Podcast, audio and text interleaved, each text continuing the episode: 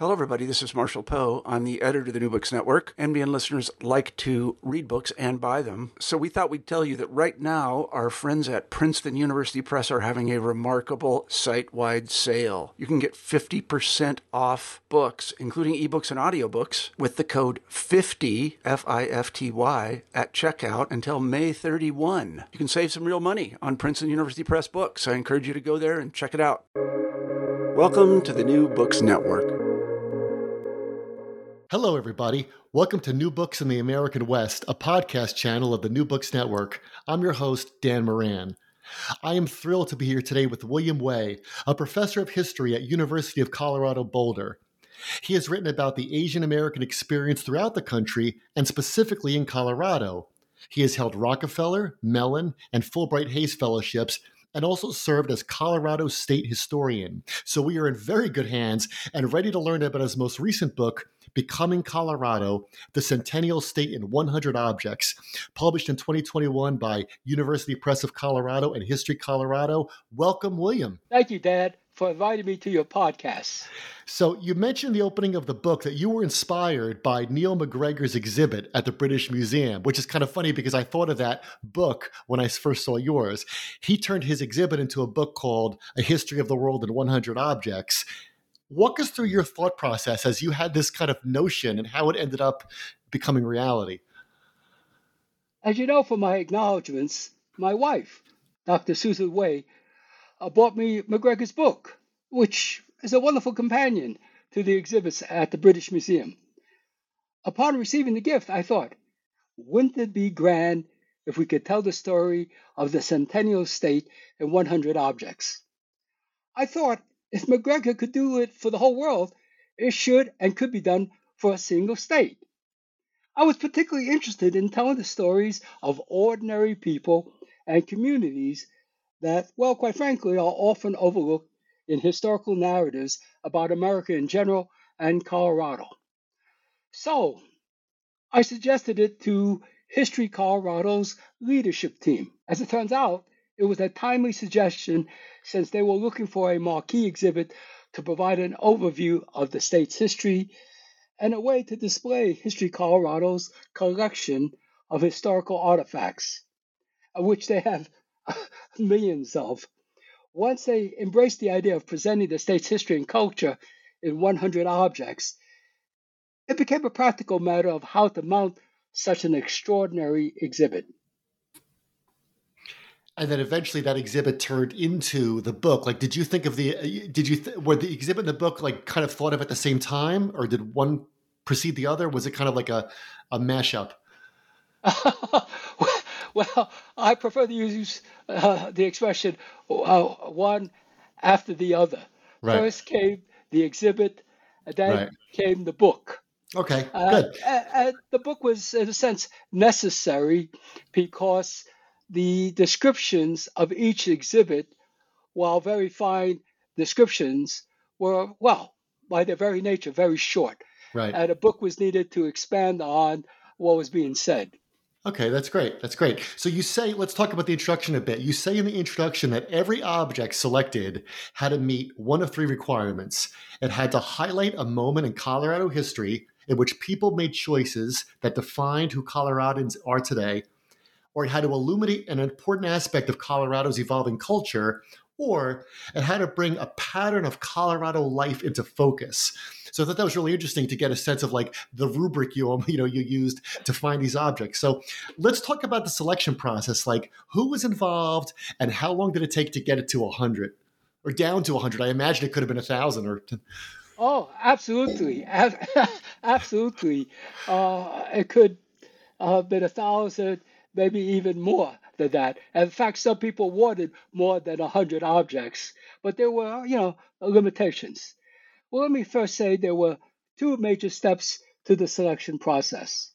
First, History Colorado convened what Jason Hanson, the chief creative officer of History Colorado, called a charrette, uh, which was composed of local historians, History Colorado staff members, tribal consultants, and outside consultants to consider ways to organize the exhibit and to suggest objects for it. He invited these folks together for a day long conversation about the proposed exhibit.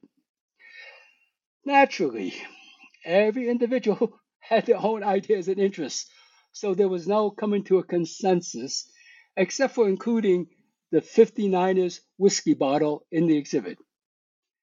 Everyone seemed to agree that the whiskey bottle should be included since it symbolized the gold rush, a significant event in Colorado history. And it gave a sense of how difficult the journey was to reach Colorado.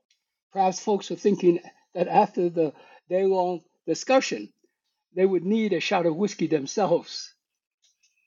Second, History Colorado organized a smaller working group consisting of myself, some other local historians, and History Colorado staff members, starting with the ideas generated at the charrette and grappling with the practical constraints of a small space to display 100 objects, we developed the exhibit and decided what objects should be included in it. We settled on telling a, well, a chronological history and, for practical reasons, decided to emphasize the recent rather than the distant past, even though we all appreciated the significance of Colorado's earliest inhabitants. So, as we approached the contemporary period, we added more artifacts. The result is the uh, current Zoom In, the Centennial State and 100 Objects exhibit at History Colorado. Okay. Um, so let's talk about because I imagine you must have had a lot of fun, but also a lot of debates. Because so the whiskey bottles won. Now you have ninety nine other things to pick. You know, um, did the discussions ever get heated? I mean, in like a friendly way, because it seems like it would be the way people argue about sports teams or, or movies or something. It must have been fun in a sense, even if the debates got heated, to figure out what was going to make the hundred. What were those conversations like? Uh, well, I can say this while everyone took the discussion seriously and advanced their ideas enthusiastically, they were never what you would call heated. I, ha- I have to say that everyone acted with a high degree of professionalism. By the way, I want to mention that I learned a lot from the professional curators about how to exhibit historical artifacts, especially the inherent limitations of some artifacts, such as the fragility of Baby Doe's wedding gown uh, making it impossible, put them on display. You know, when you're an outsider, you think, hey, we just get it out of the warehouse and into the exhibit hall, but that's not the case. They too have professional standards. But in the case of Baby Doe's wedding gown, you can still actually see it. You can uh, see her wedding dress as well as other items that she and her family own by going online to the History Colorado collection site. So, in a sense, it's the beginning of, if you will, a search for more information that can be found in the History Colorado online collection or in history books. Uh, by the way, you can also learn about Baby Doe Tabor in chapter 36 of Becoming Colorado, which features, as you know, Horace and Baby Doe's bedroom vanity.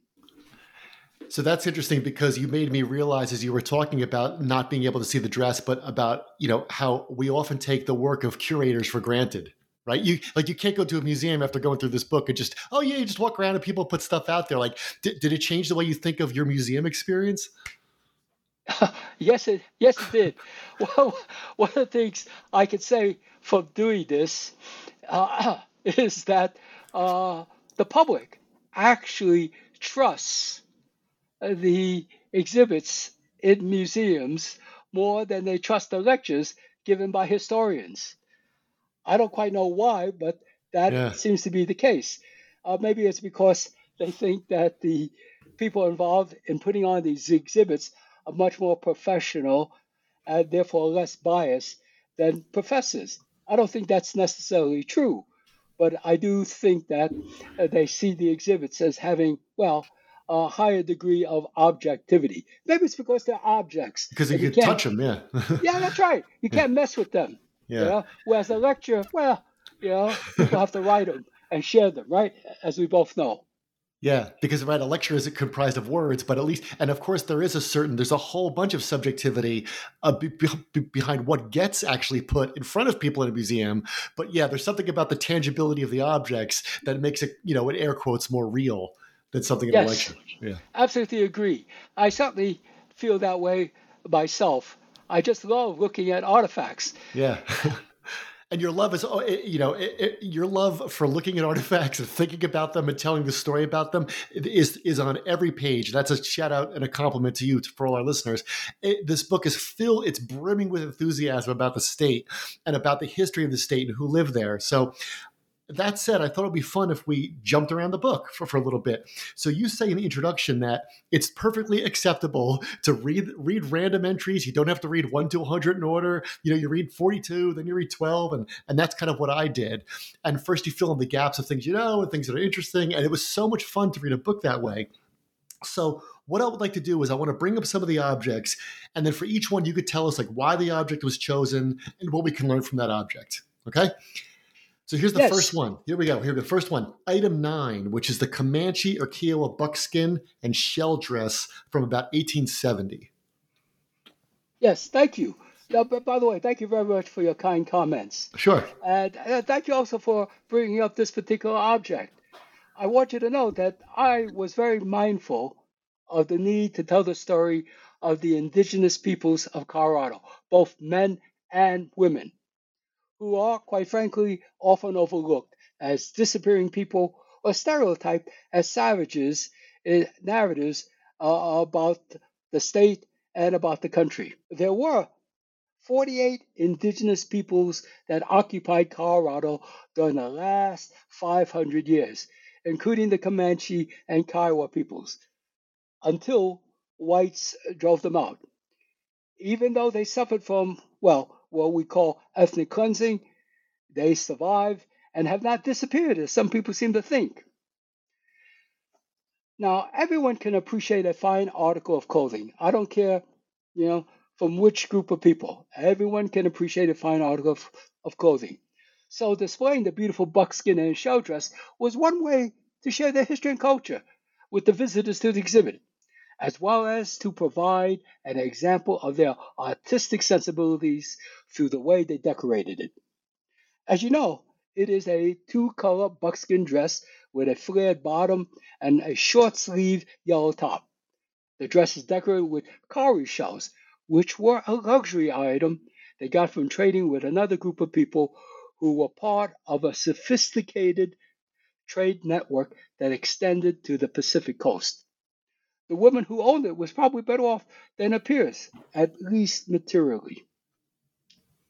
Yeah, when I saw that, I thought to myself, imagine the journey those shells had to make to get to Colorado. I mean, it's it's you, you could look at so it seems like that dress is like many objects in the book. Is if you look at the story of this one thing, you can go out in all kinds of directions and learn all about the networks that got that dress into that state.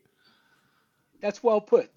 One of the things we have to keep in mind is these folks were much more sophisticated than we think.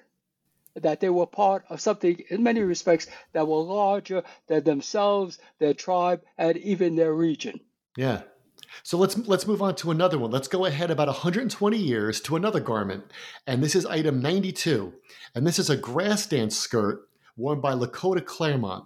And now I'd like you to tell our listeners, you know, what is the grass dance what is Lakota Clare? Who is Lakota Claremont, and what does this object help us learn about Colorado? Hmm. Well, the grass dance celebrates American Indian culture. It gives the performers a chance to let their inner spirit come out. The grass dance is a fast-paced dance with fluid, bending motions that evoke the swaying of grass in the breeze and symmetrical sweeps to, stim- to simulate the flattening of the grass. It is, when you watch it, it is accompanied by rhythmic drumming and singing. Uh, traditionally, it was performed for a ceremony or a battle. The dance honors their warrior culture and enables the dancers to draw spiritual strength from the earth, conferring blessings on both the dancers and observers. So Claremont's costume helps us understand that traditional American Indian culture persists since it is worn while performing at powwows, which are regular events that bring American Indians together to celebrate their culture, their cultures through dancing, singing, and feasting. These powwows celebrate what American Indians consider their fundamental values, such as honor, respect, tradition, and generosity. They represent the resilience of the American Indian community and the survival of their culture. And I think that's important to keep in mind. Yeah, and that's and that's another funny thing about your book, and and and you know, not funny is the wrong word, but I mean, int- I mean, funny to mean interesting is that the more entries you read, the more themes you start to pick up, and that that certainly is a big theme of your book is the indigenous people and how how they um, were in Colorado, how they were perceived, and how they how they uh, you know sustain themselves today. Yes, one of the things I hope is once they read about uh, uh, the the grass dance, for example, uh, that they will want to go to a powwow, yeah, which are celebrated, you know, uh, around the nation. Yeah, and by participating in that, they will then uh, see for themselves that the American Indian culture cultures are alive and well, and that they have values that we can relate to. Everyone can understand honor, they can understand respect, they can understand tradition and generosity. So let's move on to another article of clothing. And, you know, this is part of the fun of the book because you see some things in there that have become nationally known that aren't just that I did not associate with Colorado. So I have to ask you about the one that I'm sure is going to surprise many readers and many listeners. You have a pair of Crocs and you call them, quote, I love this, quintessentially American shoes. I had no idea. I'm wearing Crocs right now. I had no idea they're from Colorado. And so tell us about that. What makes them quintessentially American and what how did they make it into the list of 100 objects? yeah, good question. Good question. The reason I call them quintessentially American shoes is because they reflect our emphasis on, well, innovation with mass appeal. They are clearly innovative since they do not look like conventional shoes, given their clog-like shape, perforations on the top and sides, and, well, bold colors. And they are called Crocs because they look like crocodiles' snout. And like crocodiles, they are amphibious. That, that is, they can be worn on land and in the water. We Americans are known for our creativity and innovation, which I think is a product of our liberal culture. We encourage entrepreneurship. We want people to think outside the box. Others seek to emulate us and even seek to surpass us, but I'll tell you, they're not going to be able to do it. Especially those that are living under authoritarian governments, because those governments are, well, overly cautious about any sort of change and are afraid to put themselves at risk the one thing I could say about them is they are unwilling to change. They usually are underwritten by by dogma, rigid dogma, and we Americans are loathe. Uh, we loathe rigid dogmas. We believe in well change, and we've benefited immensely from it, and we continue to evolve as a nation. So the but you know it's funny what you said about how strange Crocs are, but also how you know when we first saw Crocs, we everybody did a double take. I remember the first time I saw them, I think it was in Florida, and I was like, "Look at that guy's shoes! Like what what are those?" And now, of course, everyone's wearing them all the time. So it yes. is a real story of like entrepreneurship and how something that was so strange now has become you don't notice it anymore. It's become normal. Yes, that's right. Uh, uh, uh, many of the things uh, that we consider innovative over time becomes normalized and they became uh, universalized. Yeah. That is to say that people around the world embrace American culture. Yeah. And yeah, entrepreneurship, they, like you said. Yeah. That's so yeah, fun. Yeah, they want to be like us. Yeah, it started in Colorado there. Good. All right. So let, I want to go to another. So everybody knows Crocs. I want to go to another well-known brand, and this was this made me laugh when I read it. This was a great entry. You include in the in the book a can of malted milk, but it's not from Borden, which everyone would assume. It's from Coors, that we all know from Coors beer, right? And you say in the essay, this may cause a double take, and it certainly caused a double take for me. So let's talk about that object, the can of malted milk from Coors. Well, Dan, I I too did a double take, since I think, of course, like you do, as a beer company.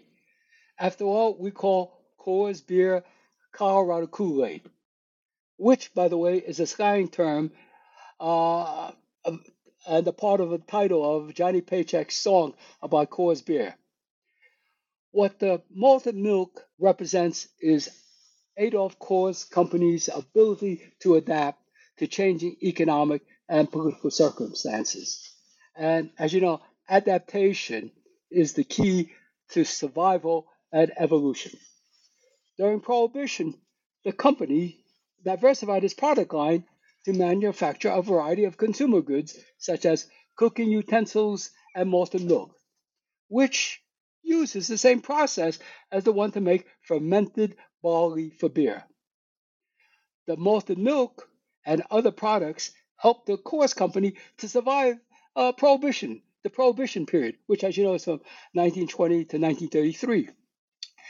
Adaptation, along with hard work and enterprise, enabled the Adolph Coors Company to establish a regional beer company that could actually compete with the national brands, you know, like like um, Miller and Budweiser, and that is no mean achievement.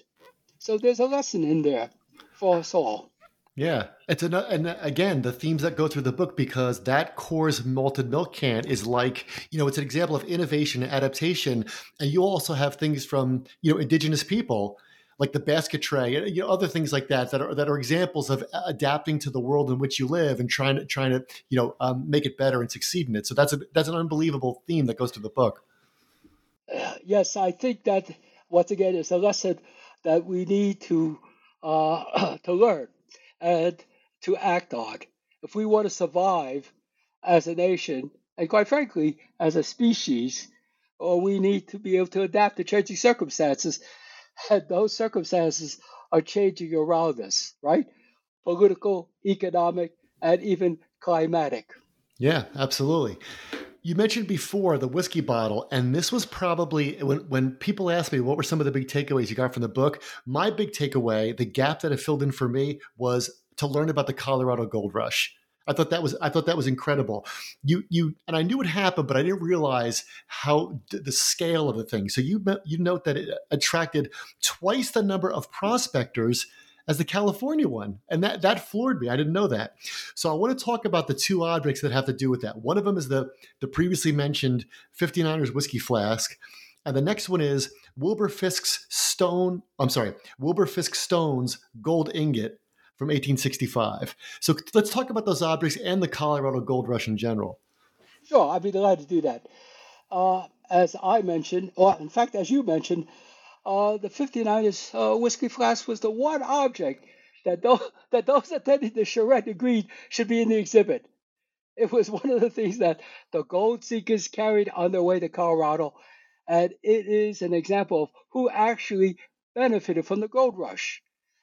And they were the merchants who outfitted the gold seekers for the arduous journey to Colorado. They were the ones who saw a sure way to profit from the gold rush, to provide the miners with tools and supplies. It gave rise to the expression, mining the miners. It is estimated that over 100,000 migrants from other parts of the country and from around the world set off for Colorado. Fewer than half made it to Denver, and only half of them continued on to the mountains to pan for gold. Now, one of those miners who actually became rich was Wilbur Fisk Stone. Stone, he was a remarkable man. He struck gold, yeah, uh, at his uh, a place of claim uh, in 1864 in Park County. Now, unlike other miners who returned from where they came from, Stone remained in Colorado to make a life for himself, not as a miner, but as a jurist who later served in the territorial legislature. He was also a historian who wrote a four volume history of Colorado, which, by the way, is a great reference way for anyone studying the state's history and culture. Now, the gold rush itself, the impact of the gold rush cannot be under, underestimated. The discovery of gold resulted in Colorado becoming a U.S. territory and later a state. Gold and other minerals were the economic foundation of the state. This is acknowledged by the state itself. If you look at the state seal, at the bottom of a heraldic shield is a cross pick and sledgehammer on a golden background. So we acknowledge the importance of the minerals and of course, that starts with the gold rush. But I think I think it's also rem- important to remember that the gold rush led to the displacement of Colorado's indigenous people and the pollution and degradation of its of its environment, uh, which we are still dealing with today. That is one of the uh, consequences of the gold rush. People came and they basically uh, expelled, dispossessed the indigenous people so that they could access uh, the mineral wealth that was in the land. You mentioned the, the uh, territorial legislature, and that brings up another theme of your book, which is Colorado politics. That, that also weaves in and out of, in out of the entries. So, uh, I want to mention item 35. That's a copy of the Colorado State Constitution, which was ratified in 1876.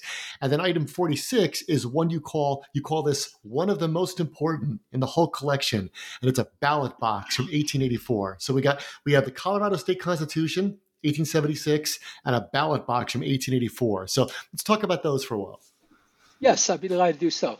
I have to first say that I'm an unabashed fan of our liberal democracy and a supporter of its constitutions, the U.S. Constitution and uh, the state constitutions, because they represent the rules we all agree to live by.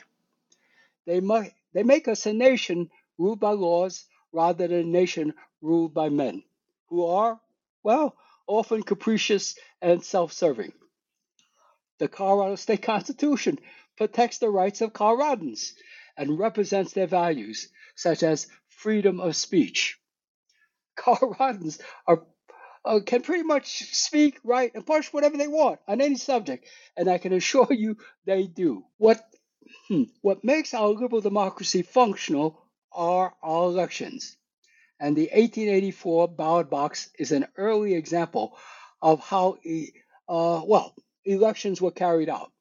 We as a people, agreed to abide by the results of fair elections to ensure the smooth transition of political power in our country. Let me tell you, I study other nations, and they don't have, well, they don't have often elections, and if they do, they're often not fair, and the transfer of power is often not smooth, but chaotic and often violent.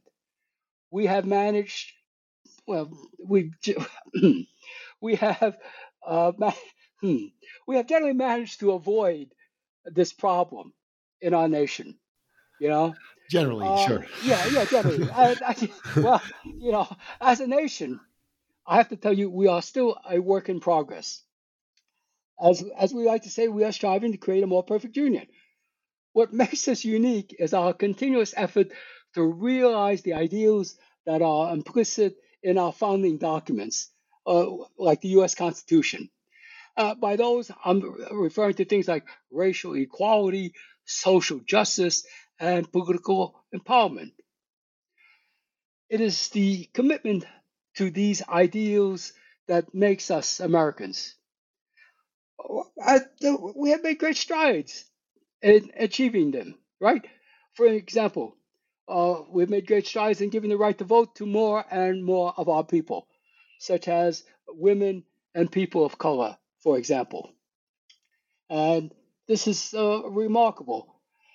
And hopefully, we can continue to do so.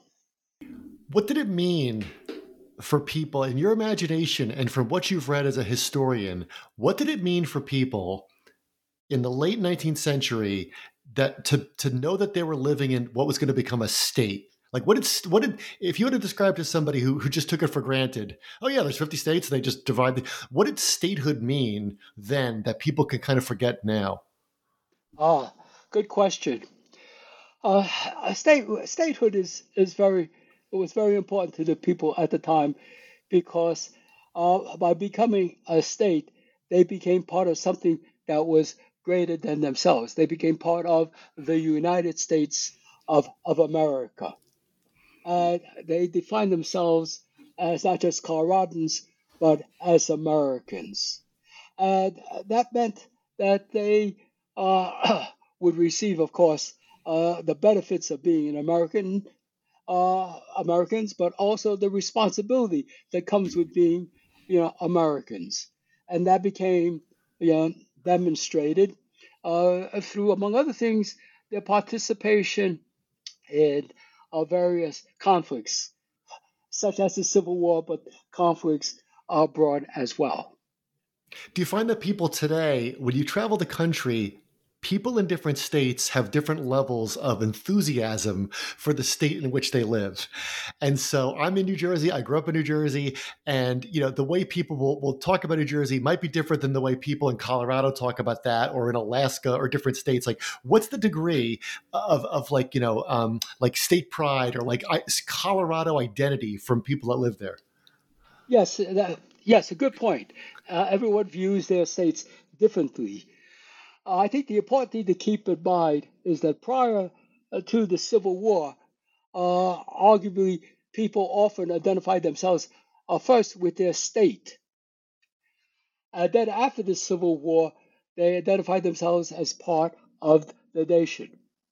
I think uh, what happens is, is that by doing that, their personal identity then becomes their national identity.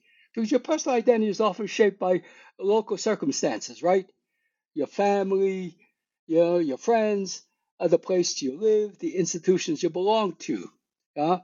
But yeah, when you go beyond that, you identify with the nation. And I think part of the natural evolution yeah, should be that we will eventually go beyond the nation and be, become part of the world. Yeah? And beyond that, we will be part of a shared humanity. And I think that's that's uh, uh, the direction I hope we're heading. Although I have to say that sometimes I find that humanity has well some some downsides to it. It seems that humanity uh, likes to be in conflict with itself and conflict with others. But, you know, in the 24th century, in the age of Star Trek, uh, we all have gotten our act together, but we still might find a need to be in conflict with others, you know, in, in the universe, like uh, uh, uh Klingons, Romulans, and all them other folks that we think live out there well, you could do a history of Klingon in 100 objects. That I mean, they could, they could hire you to be the Klingon historian. Um, well, you know, one of the things that's funny I, I, mentioned about the way people think about different states is I interviewed a, a, a fellow who wrote a book about Arizona, and I said, "Oh, oh Arizona's beautiful," and oh, but in New Jersey, he said when he was a kid, of course, he would say to his parents, "Why can't we move someplace interesting like New Jersey?" so I guess it's all relative. You know? And I bring that up because one of the things that draws people to Colorado. So those of us on the East Coast here, we think of Colorado and we think, oh, it's beautiful. It's it's so gorgeous. The first time I went there, I I, I left the Denver airport and I, you just see mountains and and I thought I can't believe people drive around and just see this like during the day when they're you know when they're going to Target and stuff like it's unbelievable. So that so you mentioned the introduction that that many people are drawn to Colorado for the beauty of its landscape, and I want to talk about an item in the book that that comes up there. This is item 59. This is a plaque that was designed in the 1920s by Rocky Mountain National Park Superintendent Roger Wolcott Toll, and it's got that iconic image of the Rocky Mountain bighorn sheep, which I had seen before, but I never, you know, connected all the pieces of information till I read the book. So let's talk about who was Roger Wolcott Toll and, and how did this plaque come about and, and that Rocky Mountain bighorn sheep? Hmm. Let me first of all agree with you. Colorado is in fact beautiful. Beautiful. When I stepped off the airplane in the Denver International Airport, you know, uh, I thought I had died and gone to paradise. Yeah, I really it's, did. It's I couldn't. I, it, it, takes your breath away the first time you see it all, and then uh, you get you you can't stop looking. I kept driving down, you know, driving driving uh, down the highway, and you can't. It's almost like you have to. You wish someone else were driving because you just want to walk out the window. You can't believe it, and of course we're not alone. That's what brings some. That's a big big drawing uh, draw of Colorado. Yes. Speaking of driving, when I first drove from Michigan, uh, I graduated from the University of Michigan at okay. Ann Arbor, and I drove across the nation uh, to Colorado. One of the first things I saw were the mountains in the distance, yeah, and and I said, "Wow, I'm almost there. I'm almost there." And it took me another five hours yeah. before I arrived. Yeah. You know, and uh, when I saw it looming up, I, I finally understood the term "Purple Mountain majesties. Right. It was you really, think you, I thought of Lewis and Clark, where you think, oh, we're going to be there by the end of the day, and you're, yeah. you're not even close. But it's such a great optical illusion. That's right. It is exactly right. So let's uh, talk about item fifty nine. Oh yeah, sure, sure. Uh, well, let me say, like me and some other folks, I love Rocky Mountain National Park. Yeah. And uh, when I first arrived in Colorado, I made it a point to visit the park. When I went above the tree line to the alpine tundra, I had was tantamount to a spiritual experience. I was overcome uh, with emotion as I stood in awe of the mountains. It was then that the lyrics of John Denver's song, Rocky Mountain High, which is one of the two official state songs, made sense to me. I now know what he meant when he talked about cathedral mountains. I have to say, one of the wisest things America has ever done was to create national parks like Rocky Mountain National Park for the enjoyment of people. It is, as you know, often referred to as America's best idea. One of the main reasons people from abroad come to America is to visit our national parks.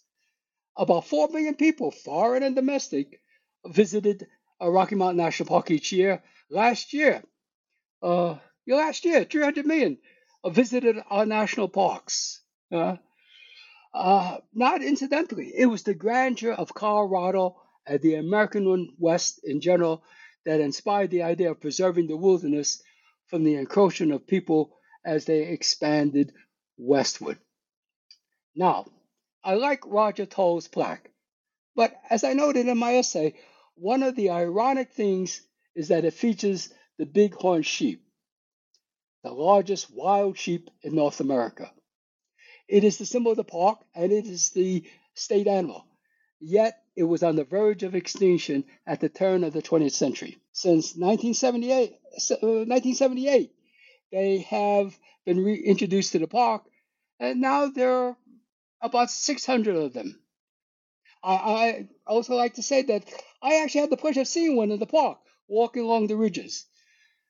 I doubt that I'll ever see one again, since it is a rare uh, occurrence, a very rare occurrence. I think the plaque is a good one, though uh, one of the things I also mentioned uh, in my essay is that it omits people. One of the things to keep in mind about Colorado is that it has a beautiful environment that was filled with people, indigenous people as well as animals. And that when when we created the park, uh, we also displaced the people, and you know, and this was problematic. One of the things we're trying to do now is to involve the indigenous folks in the management of the park and uh, the story that we want to tell about the park. And that makes for a more comprehensive story. But yeah, uh, it is part of the process of our people we make mistakes, and over time we try to, if you will, rectify them. That's one of the virtues of of America. Uh, like other countries, we make mistakes and we try to rectify them, although it's often belated. But nevertheless, we do. And the reason I want to say that is there are other nations who, quite frankly, do not own up to their mistakes. Right. Very true. Very true. So I've I've thrown out maybe nine or ten items in the book here at you, but I wanted to know if there was one that I didn't bring up that you love talking about, or out of all the out of all the hundred, there must be some of there must be a few of William's favorites, or or like you know the the one that you really maybe it just like it just delighted you when it got chosen, or what's an object that I didn't bring up today that you'd love to talk about? Yes, thank you for asking me about this. Well, I highly recommend uh, item 41, Daisy Chin's wedding dress. Uh, behind the beautiful Chinese dress, which is made of silk brocade sewn with gold and silver threads, is the story of Chinese Coloradans in general and the Chin family, who have lived in Colorado since the 19th century. Now, Daisy Chin's father in law was Chin Lin Sou, a former worker on the Central Pacific Railroad, the western half of the famous Transcontinental Railroad. As some of your listeners probably know, the western half was built mainly by Chinese workers. The western half was the more difficult half, having to cross the Sierra Nevadas and the Rocky Mountains. Many Chinese workers died and were injured while building the Central Pacific Railroad. Now, the completion of the Transcontinental Railroad unified the country economically and culturally. So the Chinese who worked on it contributed to the unification of the country. After the completion of the Transcontinental Railroad, Chinese dispersed throughout the interior West, looking for work to support themselves and their families in China. Some of them went to Colorado, where they did all kinds of work and established Denver's Chinatown, which was the largest of the 200 that existed in the American West. Tragically, anti Chinese sentiments resulted in their being driven out of their out of their communities. So people are always surprised to learn what there were over 200 of these communities. Where have they gone? Well, unfortunately, uh, they were driven out because of ethnic cleansing, one of the more dark chapters in our nation's history. Uh, this anti Chinese sentiment nearly destroyed Denver's Chinatown on October 31st, 1880, a, mob of several thousand Denverites descended upon Chinatown, raping and pillaging. Most of the Denver Chinese remained to rebuild uh, their community. After all, it was their home, and they stayed. So, you want to learn about a group of people that are also over, often overlooked. I recommend Daisy Chin's wedding dress. Thanks. Can you remind the listeners again how they might be able to see this either in person or online? Ah, yes. Okay. Well, in person, it's easy. come to come to Denver. Uh, people like to come to Colorado, you know, and one of the first places they will come to is Denver. While they're in Denver, one of the places that they are often encouraged to visit is uh, the History Colorado Center, which contains a museum which houses the Zoom In exhibit. The Zoom In, the Centennial State and 100 Objects exhibit. That's where they will find all of the objects that we have been talking about and more. It's also the place, by the way, where you know they can probably pick up a copy of my book and, and, and they should take the book with them when they're going through the exhibit because they will provide more information about each object that they're looking at. So that's one thing they can certainly do. And they can certainly see uh, some of the objects by going on to the History Colorado uh, website. The History Colorado website uh, will allow them to access the uh, collection that they have. And the collection includes the objects that we've been talking about, as well as many more objects. And let's face it, this is what people do, right? They often will go online uh, first, but that's all right. You go online, and hopefully, it will encourage you to visit the place in person because there's no substitute for being there for the real thing, right? I mean, yeah. and, and, your book and your book is a, it's beautifully uh, put together. I mean, it's an actual as a physical object. The book is is stunning. It's got beautiful pictures in it, and it's got great writing in it. Like I said before, is so enthusiastic. So, I just have to say, you know, William Wei, it's been great talking to you today. Becoming Colorado, the Centennial State in 100 Objects. You can get it wherever books are sold. You can get it on Amazon. You can get a copy linked from the New Books Network website. Thank you so much for talking to us today. Thank you, Dan. The pleasure was all mine.